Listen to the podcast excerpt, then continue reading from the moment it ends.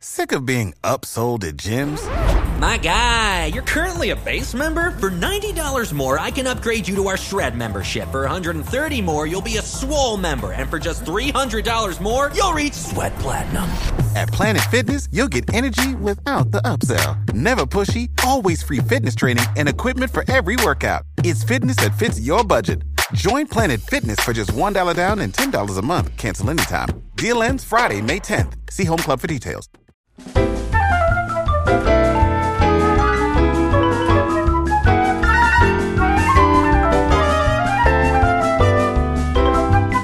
Welcome to Top 5, a show where we sit down and, I guess, rank things. Yeah. I guess. Talk about them. Yeah, talk about them. Maybe get angry at each other over things. One through five. Yeah. Yeah. Oh, this week. Oh, people are listening, Matthew. We probably ought to do a show this week on Oh. Top 5.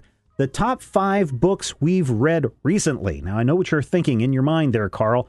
Ah, I think these guys have done this uh, topic before. We did five years ago, maybe even six years ago. It's five or six years ago that we did this topic. So I William figure. Buck Rogers came back five years later. Do, do, do, I figured over the course of five years, we have probably read five books.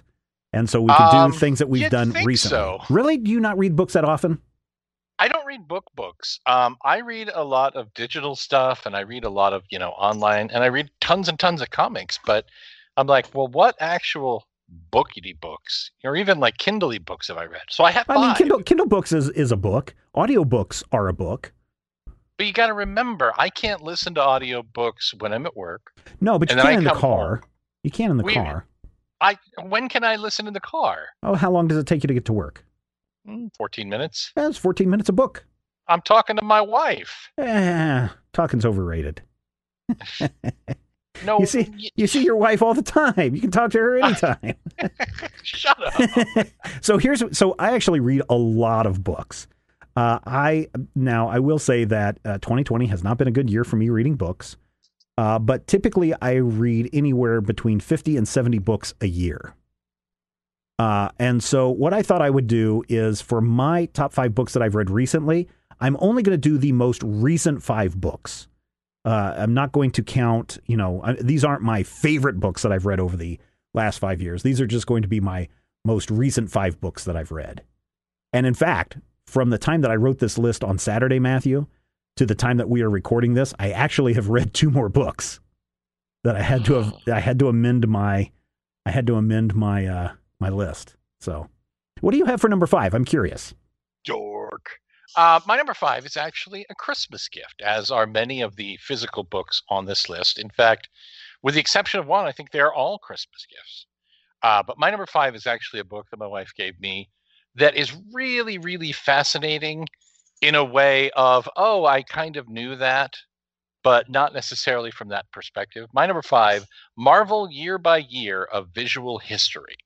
Oh yeah. Uh, it is one of those huge coffee table books that you could like you can use it to kill pests in the house and carry it around and throw it at people. You could be a superhero. You could be Bookman. But it has a lot of really cool imagery.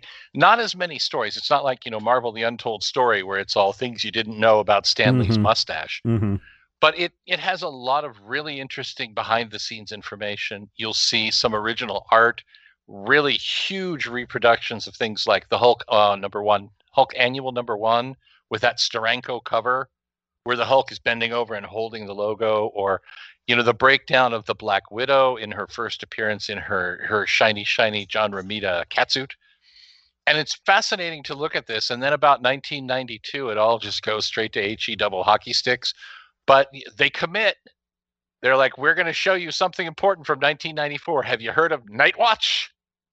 And it's just, it's a book that I really enjoy simply because of my amateur historian comic booky status, where I'm like, oh, yeah, I kind of forgot that that happened because of this, or that, you know, Wonder Man's first appearance was actually not his first appearance. It's technically his second appearance all of these things that happened and all of these bits and pieces really large really really well printed and massive compared to the actual comics themselves so hmm i really enjoyed it it's a nice uh, christmas gift and i i read it and i'm like oh that's awesome Yeah, cool. So the uh, most recent fifth book that I have read uh, is Wanderers, a novel from Chuck Wendig. And I actually started this in January. And uh, it is a story about a girl whose sister suddenly becomes a catatonic zombie, uh, more or less. Sleepers is what they are. They're mm. they're alive. They are mobile. They can wander mm. around. They can move. Uh, you just can't connect with them. And if you try to poke them with a, a needle, their skin is super super solid and it'll break the needle. And as the story progresses, there's just this huge group of wanderers that are going somewhere. We don't know where. And then suddenly we start to piece together why and what's happening with these people in relation to the rest of the world because turns out this book isn't about some scary group of people wandering around and the people who are trying to figure it out and the lives that that they touch along the way. No, this is a story about a global pandemic that kills 99% of the population. Oh, that sounds depressing. Not only, I mean, it really does get depressed. So I think a lot of people will take Wanderers and instantly compare it to The Stand because there mm-hmm. are a lot of parallels between yeah.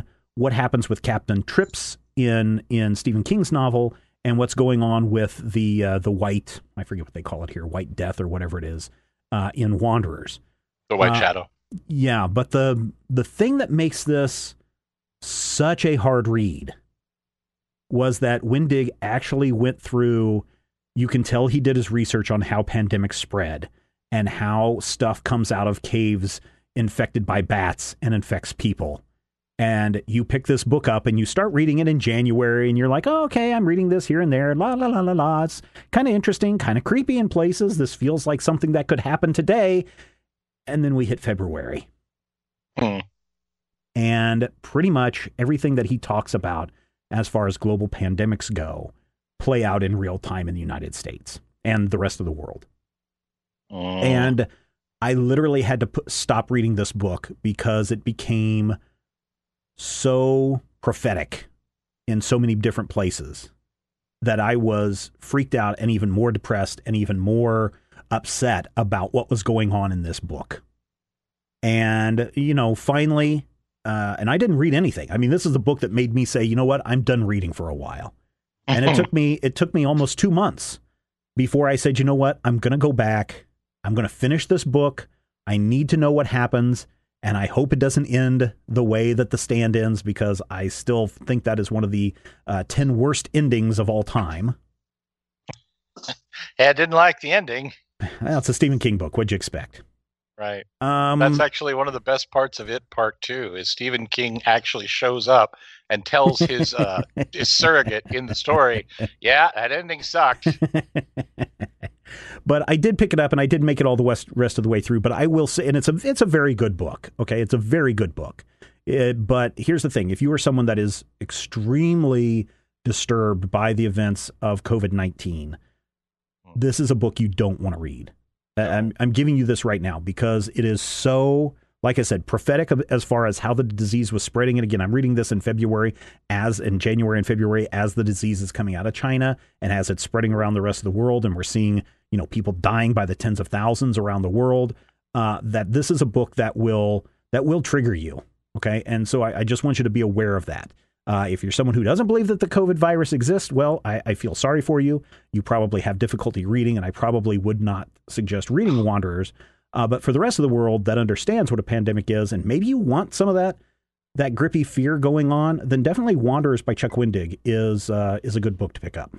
If you want to contextualize your anxiety into a fictional setting, oh yeah, which sometimes does help. This is this is definitely it. This is definitely it. So Matthew, what do you have for your number four?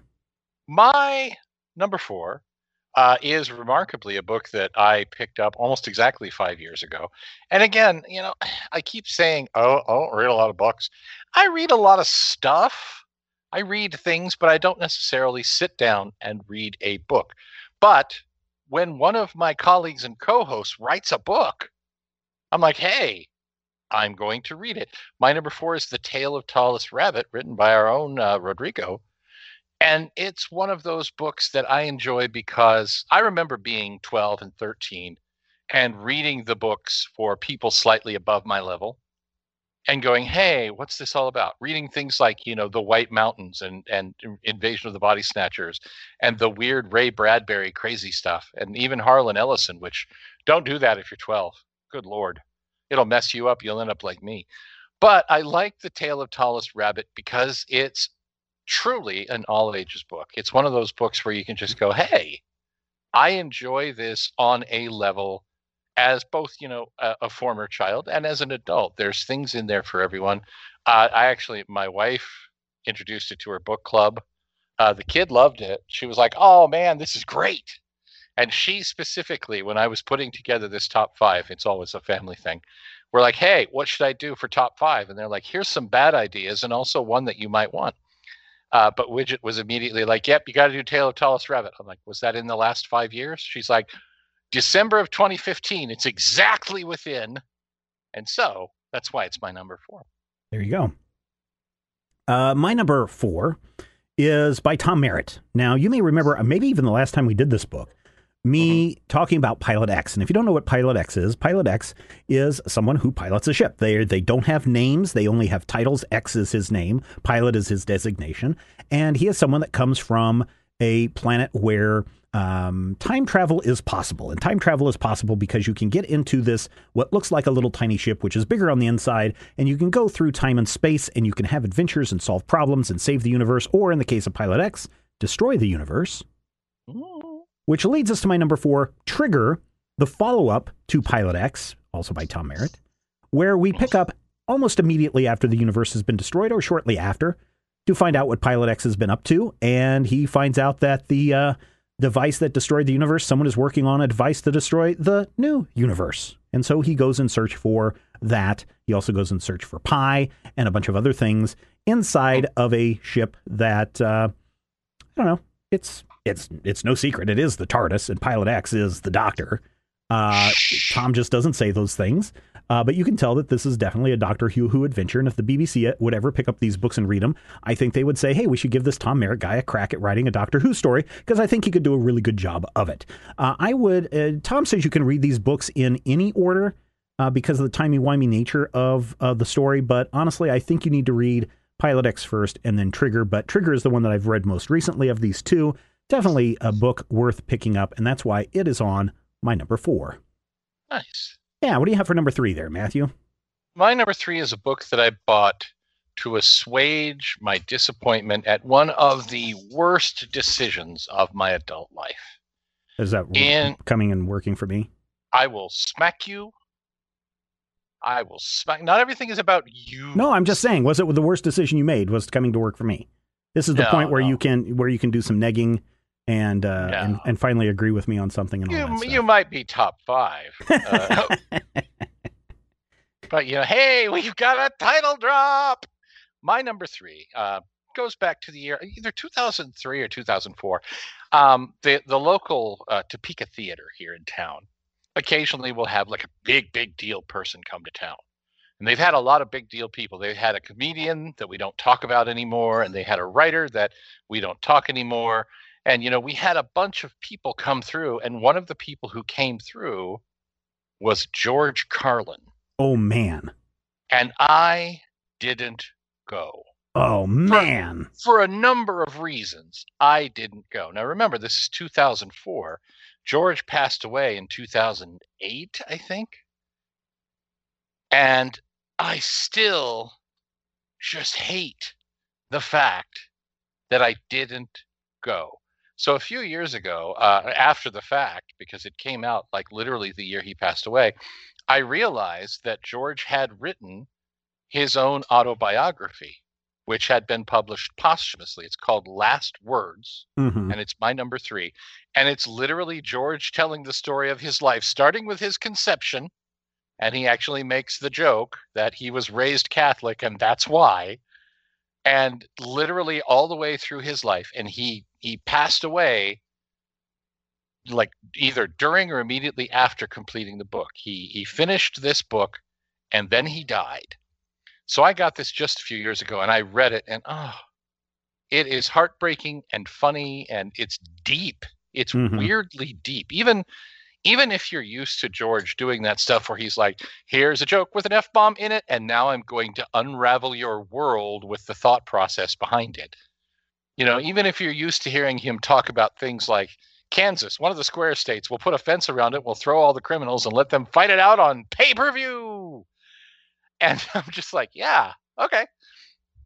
Uh, you know, it's my state. It's not a very good one. He's right. It's just one of the square ones in the middle. But Last Words really, really got to me. And I've read it three or four times since then. It's one of the most recent things that I've actually looked at right before my last move.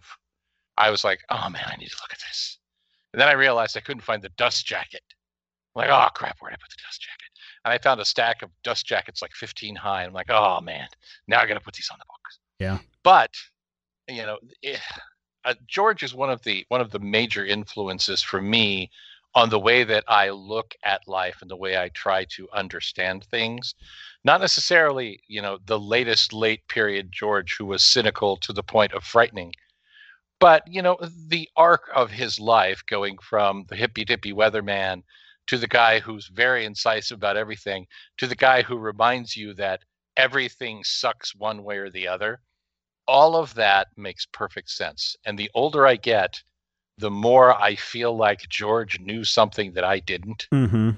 And I feel like, you know, every year I'm going to be 190 and be going, if I knew at 175 what I know now. By the way, I'm I'm just going to live forever. That's the plan. But good luck with that. Yeah. Yeah. Also, you, know, you want to know something real weird? I was flipping through YouTube uh, videos the other day and I came across mm-hmm. this George Carlin, uh, Merv Griffin um, uh, thing that he did in like 1965 right? Mm-hmm. And it is weird to watch because he comes out and he is clean shaven, short hair, mm-hmm. wearing a business yep. suit, and it's just Wear like suit and tie, doing what, his stand up. What is who is this? This isn't George Carlin. And then he opens his mouth and you're like, oh my god, this is George Carlin. And then it's the and then the video right after that is like 1966 or 1967, and he's gone full on hippie at that point. Yep. And it's just weird to see that before and after because I think everybody looks at knows George Carlin from that hippie trippy guy. Uh, right. But when you see him clean cut, you're just like, wow, that is that is crazy. So does he address that yeah. in his book about uh, when he went from clean yeah. cut to uh, to to the crazy hippie? Yep, he t- he talks about his days teaming with Jack and all of the things that happened, and then he talks about the slow transition. There's mm. actually a really fascinating bit where he talks about one line in one album that I've always loved, where he just all of a sudden starts off the cuff spinning this silly story on ice. I used to be water. And he talks about this and he's like, This is a very important moment to me because I was looking at this and I'm like, This could be a whole new career. This could be George Carlin, you know, the, the, comic who does the stream of consciousness stuff that no one else thinks of and i'm like my god that would have been awesome and he's like and then i decided not to like, damn, damn it george why? But yeah, it's it's really really good stuff. I do recommend it if you can get it. It's probably available. Yeah. Um, yeah. My number three book is Night Shift Dragons by Rachel Aaron. Now, Night Shift Dragons is the third book in the Detroit Free Zone book series, the Minimum Wage Magic uh, series, which mm-hmm. in itself is a spin off of a series called Heartstrikers. Uh, but you don't have to read Heartstrikers, which I never did, and I don't think I have an interest in doing it. Um, this is a standalone series, uh, but I read the first two books of this like a year or so ago, and I was really waiting for the third book to show up because book two ends in a cliffhanger, and I was like, oh no. Is there going to be a book three? And sure enough, the book three just dropped like last month, uh, oh, as of this court recording. So I think this was March is when it dropped. And I was like, yeah, heck yeah, I'm going to buy this book. Uh, it is Night Shift Dragons. And Night Shift Dragons, the, or the minimum wage book, or the Detroit Free Zone book, uh, tells the story of a girl named Opal Yong, who uh, this is a book that is in the future where AI and technology is a big deal. It's also a book where, or a series where uh, the gig economy is in full effect. And Opal is a cleaner. She goes around and she takes abandoned um, apartment buildings or apartments or people that are, you know, haven't paid their rent and she goes in and cleans them and she gets to keep anything that she finds in them. In fact, the way she goes and finds these apartments is she has to bid on them. And you bid on these based on what you see in the pictures, and then you go in and then you find whatever you can, and then you can auction that off, and that's how you make your money. Uh, why would she do this? Uh, she is a she's a uh, you know a college educated person. Mhm. Um, well, she is trying to get out of debt under her father, who is the great dragon of Korea. Ah, Yeah.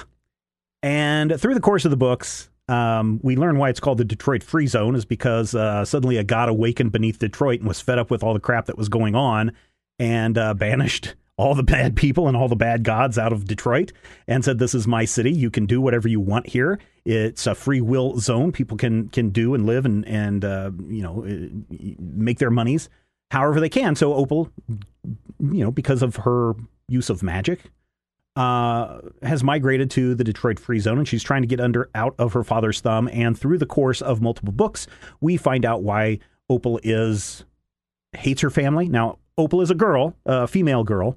Uh, the Dragon of Korea is a dragon. Uh, you can figure out in the book, uh, or they tell you in the book, how that's possible. And in the third book, we really see a, a reconciliation between father and daughter. Stubborn father and daughter who just wants to be able to make her own choices, love who she wants to love, do what she wants to do, uh, and the father who eventually softens by the end of the book. I think it's a really cool book series. These are these are um, you know some people may not like it, uh, but uh, I found it incredibly enjoyable. I'm glad that the third book is done. I kind of wish there was a fourth book, uh, but she uh, Rachel Aaron. Uh, who I follow on Twitter did say that this is the third and final book in the series, which I do see that happening a lot with books these days, where you will get a three book series. Um, uh, our good friend Bill Schweigart has a, a three book series uh, where the uh, the main you know um, character follows cryptids throughout the throughout the world, but primarily in the New Jersey area. Uh, so this one is a three book series too. So that is Night Shift Dragons by Rachel Aaron. Really enjoyed it. I think if you're wanting to see or try to get a better idea of what people mean by the gig economy, what it means to be a daughter of or someone who grows up in a very traditional Asian family, uh, th- I think this book covers that fairly well based on the experiences that I have seen and experienced myself. Um, and then also it's got magic and dragons and fighting and good guys Oh, and bad guys and all that stuff. So uh, that's why it made my number three. And well, it also made my number three because it is the most, it's the third most recent book that I have read. Oh. Matthew, what Or are you we putting them in order? I them well, no, you can put them in any order. That's why I said at the beginning that these are the five most recent books that I have read in the last five Ah. years. If we went back and, and and I had to go back through, you know, 300 books that I've read over the last five years and pick my top five, that would be nearly impossible. Uh, Right. So that's why I'm just going with the five most recent that I have read, and I think these are all good books. I, I I don't think that there is a book here that I have finished reading and said, well, my number one might be that way, but I think it has some redeeming values there. I've never f- read a book where I, at the end of it I was like, "Pfft," except for Oil by Sinclair Lewis, which I hated. By the time I got to that and the ending just went, blah, I was like, screw this book. I'm never reading Sinclair Lewis ever again. Uh, but Just Night Shift watch Dragons, No Country for Old Men. It's fine. well, well, that's what it's based on, right? Except it's based on like the first chapter of Oil. that, that's a longer discussion Just that I've read had the first before. chapter. Yeah, just read Fine. the first chapter. That's all you need. After that, it goes off in a totally different direction from the from the movie. So there you go, Matthew. What do you have for your? I think we're up to our number twos. My number two. Your number So- two, please. kids, it's one of those times where if you're under the age of 25, you're going to have to ask your parent or an older person what in the world I'm talking about. When you think of the cartoon where Bugs Bunny is standing and there's an angel on one shoulder and a devil on the other, whispering in his ears, trying to tell him what to do. If you emphasize, if you say that, you know, without a value judgment, that that devil, that cynical voice is George whispering in my left ear, then you have to look at the other shoulder and you will find a more wholesome, less cynical, but equally dark and funny voice whispering in my right ear. And that voice is Alfred Yankovic. And so my number two is Weird Al colon the book by Nathan Rabin and Weird Al Yankovic. And it's another example of something where an autobiography doesn't necessarily have to be a boring recitation of facts and timelines. It doesn't have to be, and then I graduated and went off to work in the Peace Corps. Not that there's anything wrong with that. I mean, there are stories that are just riveting that Mm-hmm. are told entirely straightforward. Weird Al the book is more of a multimedia experience. It's freaky and it's strange and it's exactly what you'd expect from the man who literally perfected pop culture parody to the point where every time back in the days of LimeWire and downloads, every time there was a parody song, it would be attributed to a misspelled Weird Al. Doesn't matter what it was. If it's gross, if it's awful, it's, it's terrible. If it's not funny, it's all from Weird Al. W I E R D. And that's how you knew it was fake. But this book, which I think I got like four years ago, but may have come out several years before that. This book is really, really funny. And it's written by Nathan Rabin. And if you know nothing else about Nathan Rabin, you know that Nathan Rabin came up with the phrase manic pixie dream girl. And he feels really bad about it. So imagine the thought process that created that description of a very familiar trope and redesigned the way we talk about these movies. Now imagine that pointed at Weird Al, who's a frickin' genius. You can tell me, oh, uh, is he really? He rewrites other people's songs. Yes, he does, but he does it well. And he does it artistically.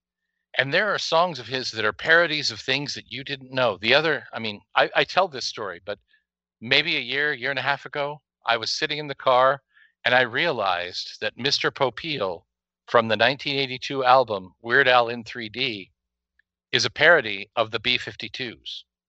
Not a particular song, not, you know, something famous they did. It is literally a parody of the career, the style, the je ne sais quoi that constitutes the B 52s. And it's so good and so subtle that it took me 30 years to pick up on it. And that, my friends, in a book is why you should read Weird Al the book, my number two book that I've read in the last five years. Nice. Yeah. Uh, my number two book that I just finished uh, a week ago, a few days ago. I Ah. think it was like Saturday or Sunday of this week. Wait, as of this week or yeah, as, as, of, of, the this recording, as of the, the week of this book, that uh, the week of this recording. Hello, recording. slightly in the future, people. Yeah, and this might be, I think this is maybe two or three weeks from now. So who knows? Uh, but it's a book that I've read, uh, haven't read before, uh, but I've read little bits and pieces and I've, you know, had discussions about it or listened to discussions about it. Uh, it is a book that's told in a nonlinear order. Um, it starts with Billy Pilgrim has come unstuck in time or lost in time, and it ends with Peter Whoop. Peter Whoop. Uh, it is Slaughterhouse Five from Kurt Vonnegut. Uh, Nice. This is, you know, when you listen to or when you read the first, uh, I don't know if it's really the introduction. It's kind of the first chapter where Kurt Vonnegut is going around and talking about how he wanted to write a book about the bombing of Dresden and the horrors of war, and uh, going and talking with his friend who he was also a prisoner of war uh, with in Dresden during the bombings and everything, and trying to figure out what is the best way to tell this story. And then you find out that the narrator of Billy Pilgrim's story is, in fact, Kurt Vonnegut, who kind of make, plays a very minor, minor role in this. Um, we learn the life of Billy Pilgrim and how he becomes unstuck in time and how he was abducted by the uh, Tralfamorgians or whatever their names are. Um, uh, Tralfamordians. Yeah, something like that. Uh, and you know the things that happens to his life in a very nonlinear fashion you find out what these moments are meaningful in billy's life you try to pull some meaning from this but we also see that billy's life is very tragic from beginning to end and had this story been told linear, linearly it probably would not have been as interesting and so when you kind of tear up scenes and you throw them up in the air and you just whatever order they land in that's how you tell the story I think makes this really interesting. Uh, Memento, the movie, would not be interesting told in beginning to end order. Instead, it's being told from the end to the beginning.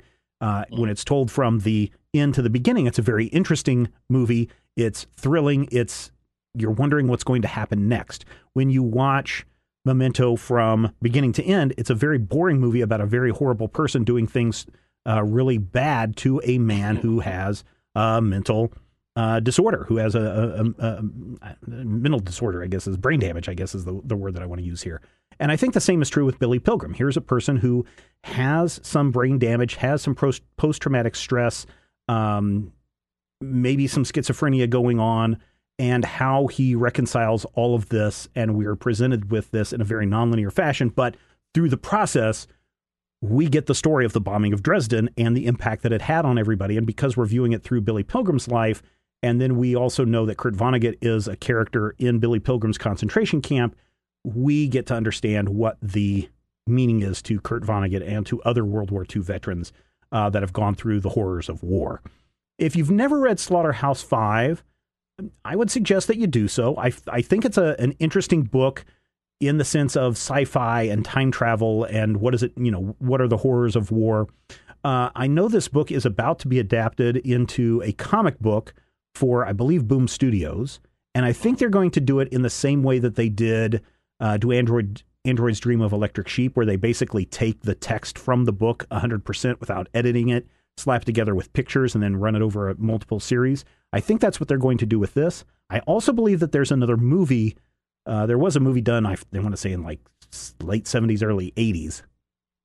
Um, I think they're getting ready to do another movie of Slaughterhouse Five. So now might be a b- good time to pick up this book and read about the adventures of Bill, Billy Pilgrim, uh, his time in the war, his time as an op, uh, uh, optician, right? What's the op, no? What's the ophthalmologist? That's the eye doctor. Ophthalmologist. Yeah, optician. Uh, optician. Yes, as well as his time being captured by an alien race that looks like a, a plunger with a hand on top and an eye in the center. So that's Slaughterhouse Five by Kurt Vonnegut. You've read that book before, right, Matthew? Yeah, I want to say I read it in high school. Yeah, yeah. That's been a while ago. Yeah. All right, we have made it to our number ones. So Matthew, And please share. So it goes. And so it goes. Uh, so Matthew, please share with us your number one book that you have read recently. My number one, uh, surprising no one, is another uh, Christmas gift. This one I think I got in 2017. But more importantly, it is a book that spurred a really important conversation that never actually got finished. I'm really sad about it. Um, but nonetheless, it is a collection of short fiction by one of my favorite authors who's really good at short fiction. Um, I don't have any of his big novels to speak of, but I have every single one of Stephen King's short story collections. Uh, the latest one, The Bazaar of Bad Dreams, is exactly what it says on the tin. Because this is a truly disturbing series of stories. Sometimes you'll get um, like if you if you read Stephen King's Everything's Eventual, there are a couple of funny stories in there. There's one that's really tragic. That's actually a, a fictionalized account of the last days of John Dillinger. That's really really good.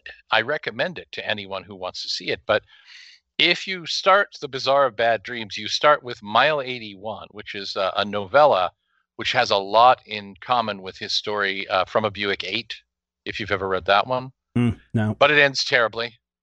Uh, and then we get to, you know, we transition to things like uh, Bad Little Kid, where a man is tortured by the same bully throughout his life. And this bully is always an 11 year old kid in a beanie. And this kid shows up and murders everyone he loves uh, throughout his life, and it ends on this ambiguous note. And then there's one about avatars of death, how everyone sees their own avatar. So when you die, you'll get your own avatar, and the main character of the book ambiguously ends by seeing someone that he thinks is his avatar of death. Um, there's Summer Thunder, which is a post apocalyptic story of a man who decides to go out on his own terms. But probably the most horrifying thing in it is a story called Obits, where a man jokingly writes an obituary for someone he doesn't like, and that person dies. and he gets a job writing obituaries for the paper, and he writes another joke obituary, and that person dies. And then he writes another joke obituary, and he realizes that not only did that person die, but several other people with that same name. And oh my God, it is such a dark story. It is so, so horrifying. And if you, like I do, like to sublimate your terror and anxiety into a horrifying story that you can then, you know, ball up, throw over your shoulder, and bark like a dog, which is what these books are really, really good for. Mm-hmm. You know, you're anxious, you're upset, you're mad about stuff. You read this story, bad things happen to bad people, and you go, man, at least I wasn't eaten by a Cthulian monstrosity. And you feel better. And that is why I recommend The Bazaar of Bad Dreams. I actually recommend all of King's short fiction, especially Everything's Eventual, which is uh, what gave us 1408, that movie with uh, John Cusack and Mhm. uh, Samuel L. Jackson. Mm-hmm, mm-hmm. And I also recommend Skeleton Crew, which is old school in all the yeah, best that's like ways. that's like one of his first collections of short stories, right?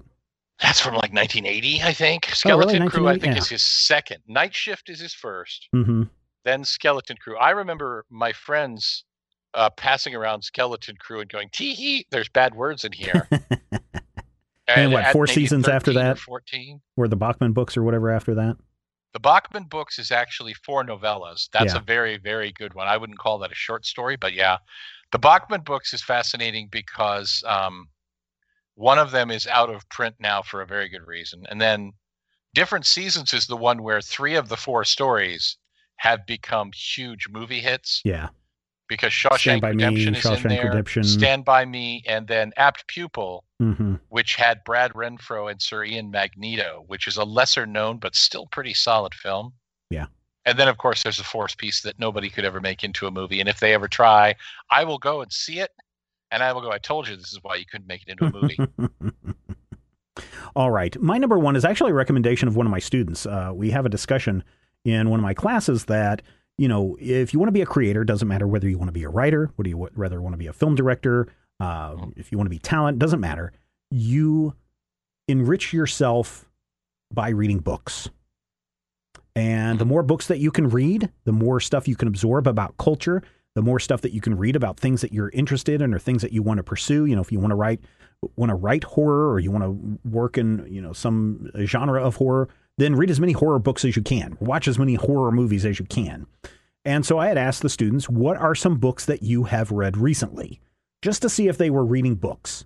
And one of my students said, Hey, I just, uh, one of my favorite books that I read, and I've read it probably five or six times, um, is the book Supermarket by Bobby Hall. And he recommended. it. I was like, "Oh, okay." This, uh, you know, he talked about a guy who wants to be a writer who goes to work at a at a supermarket and things go weird. Is kind of, I think, how he pitched it to me. And I was like, "Oh, okay, this sounds really interesting." And you know, I want to be in touch with the with the times. I want to be hip with what the kids are reading these days. Uh, it's by Bobby Hall, who is also apparently a um, a musician by the name of Logic. I don't think I've heard any of his music. Uh, but I, I decided uh, now that I was done, done with Slaughterhouse Five that I would get to a recommendation by one of my students again just a few months ago, probably. I think it was right before everything shut down because of uh, coronavirus. Um, I had added it to my list, so it would be late February when I when I picked this up, and just got around to reading it. And it's really about a three day read. Uh, you know, a couple hours here, a couple hours there. You can get it done in about three days. But uh, it is a story about a guy who goes to work at a supermarket so he can get information, uh, so he can write his his book. Uh, and he meets a lot of interesting characters there, including a guy named Frank. And uh, I don't want to spoil it too much for you, but this is the book I was probably the most disappointed in, only because this book feels like I don't want to use YA as a, a dismissive. Hmm Um, but it feels like and, and the main character is like 20 or 30s, uh, late 20s, early 30s. So it's not like he's got to be late 20s. Yeah, he's, you know, not even out of college. Didn't go to college. Um, but it feels like that that younger, hipper version of Fight Club. And it also feels like it's smashed together with One Flew Over the Cuckoo's Nest. So if you've read both of those books or if you've seen both of those movies, you will know everything that pops up in Supermarket. The minute that it pops up, you're like, oh, this is what's going to happen here. And this is what's going to happen here. And oh, Mhm. sure enough, it plays out exactly like you think it is. And if you know what Fight Club is about and you know what One Flew Over the Cuckoo's Nest is about, then you know everything you need to know about what Supermarket is about. Now, I think this is well written. Okay. Better than what I've written. I'll, I'll say that. Um, but it's also very predictable to people who are savvy. Uh, so if you are someone that's like, ooh, I'll never read an old book like Fight Club, or ooh, I don't watch old movies like One Flew Over the Cuckoo's Nest. Ooh, that stuff's for old people. I'm young and I'm hip. Well, then go read Supermarket by Bobby Hall. Did I enjoy the book? I enjoyed it. Yes. Um, did I enjoy it as much as the other books on my list? Mm, No. Um, would I recommend it to a lot of other people? Eh, not if you're savvy. Um, but if you're wanting to know what the young kids are into these days, then yeah, maybe. Hmm. Uh, so again, these aren't the the best books that I've read in the last five years. These are the five most recent books that I have read. now there are two other two others that are not on this list at the time of this recording because one is a short story uh, by Joe R. Lansdale. Um, let me see if I can find it real quick. It's called um, do do do do do. It's called Veil's Visit. It is a, a novella or a short story uh, set in the Hap and Leonard universe, where the two are in jail for once again trying to burn down the crack house next door to uh, to Leonard's house, and uh-huh. the lawyer who comes down and gets them out of jail. I kind of read that as a as a uh, lead in to the new Hap and Leonard story that just came out this uh, last week from Joe R. Lansdale. I really enjoy his writing. Uh, the other one that I'm right in the middle of, and I think literally I have two chapters left in, is Damn Fine Story by Chuck Wendig, who started my list. And it is a book on writing, you know, his idea of what it means to be a writer and how you craft stories and what you should be thinking about when you're crafting stories and those kinds of things. Um, one of the other books that I've read within the last six months is Stephen King's On Writing, which is a fantastic book. And if you want to be a writer, Stephen King's On Writing is great. If you're a fan of Stephen King, I would also recommend that book because uh, the first half of it is biography of him in right. his own words talking about, you know, here's how I became a writer, here's how things happened. It goes all the way up to, at least in the 10th anniversary uh, collection that I read, uh, it goes right up to the point where he was struck by um, that car along the road. A smooth criminal. yes. And, uh, and about a year after his recovery. And then he goes into the mechanics of writing. Uh, the 20th anniversary of Stephen King's On Writing is about to be released or just released. And oh, wow. it features a forward by Joe Hill and his uh, other son, Owen? Owen. Owen King. Owen King. Yeah. yeah. So it's got two introductions by his two kids. Uh, so you know those are some books to read, but that is the the one I almost I was almost done with it today, uh, but it, I didn't get to it. So that would mean that I read three books in the last in the last week and a half. Um, but those are the five most recent books. Usually by the end of the year, I don't know if I put this on. I don't think I did it for 2019 up on the major spoiler site just because we live in a crap timeline right now. Uh, uh-huh. but um, towards the end of the year over at majorspoilers.com, I will post a list of all the books that I read in the past year and uh, sometimes a little a few thoughts on those books uh, even if it's just a you know one one sentence review of the book um, so be on the lookout for that at the end of the year. And if you're someone who loves reading books, hopefully this might give you some other books to check out. Uh, I certainly have a lot more books on the way, and uh, I think because I will finish, um, I will finish Chuck's book probably tomorrow. The uh, damn fine story. Oh yeah, I'm I'm just got a few. There are just a few uh, after that. After that, the next one up is uh, Lev Grossman's Warp, which I believe, I think that's, yeah, it's Warp, which was the novel that he wrote before he wrote The Magicians.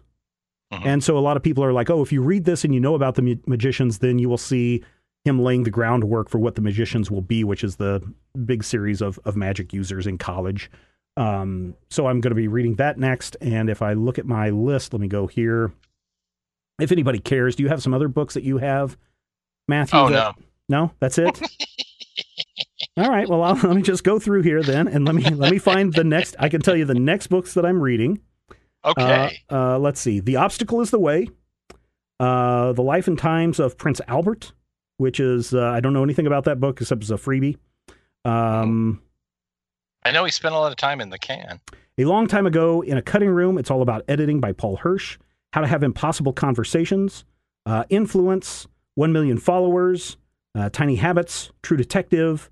Um, let's see, Cut and Run, which I don't know what it's on my. Oh, that's an Acker and Blacker book. So uh, that's uh, I like those guys from their um, show that they used to do. True Indie is on my list, and then I'm really interested in two more series that uh, kind of fall into this fantasy uh, setting. Interview with the Robot, which I believe is the first book in an ongoing series, and let's see if I can find the other one. Three Mages and a Margarita, is another um, modern day magic fantasy series.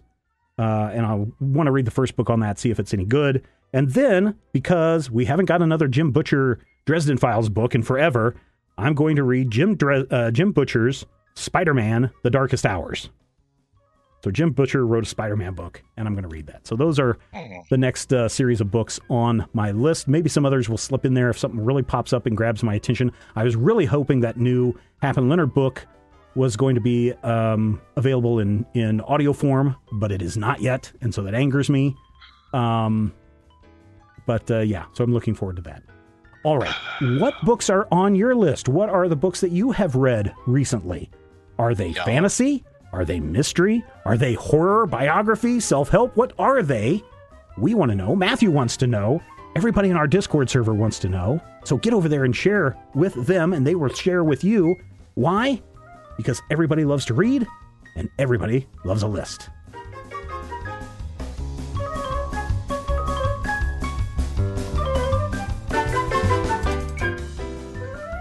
This podcast is copyright 2020 by Major Spoilers Entertainment LLC.